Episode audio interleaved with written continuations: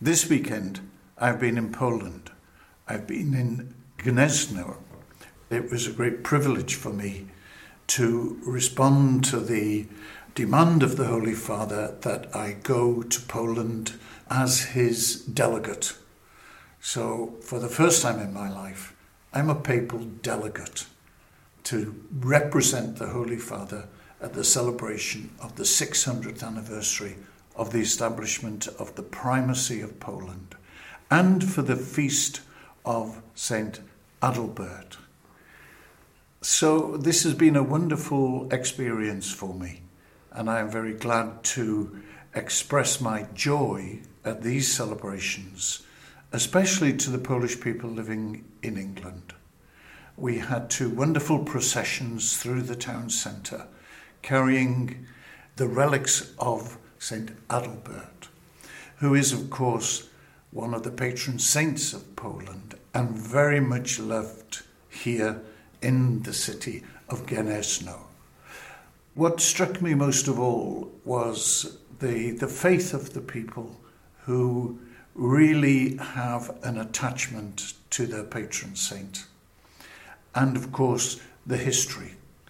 We went into the cathedral in the town through the 10th century doors, cast in bronze, telling the story of the life and the missionary work and the martyrdom of St.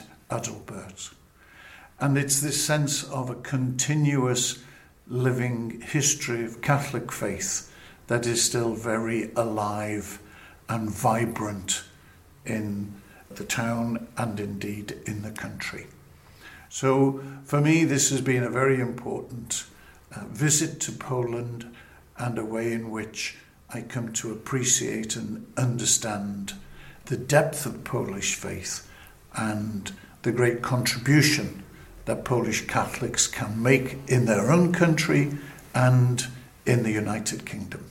Over the weekend, I was also glad to realize we have a small parish dedicated to St. Wojciech.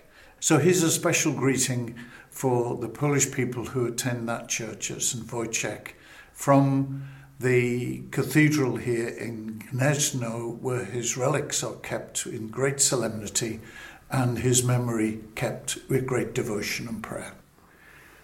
Niech będzie pochwalony Jezus Chrystus. Amen.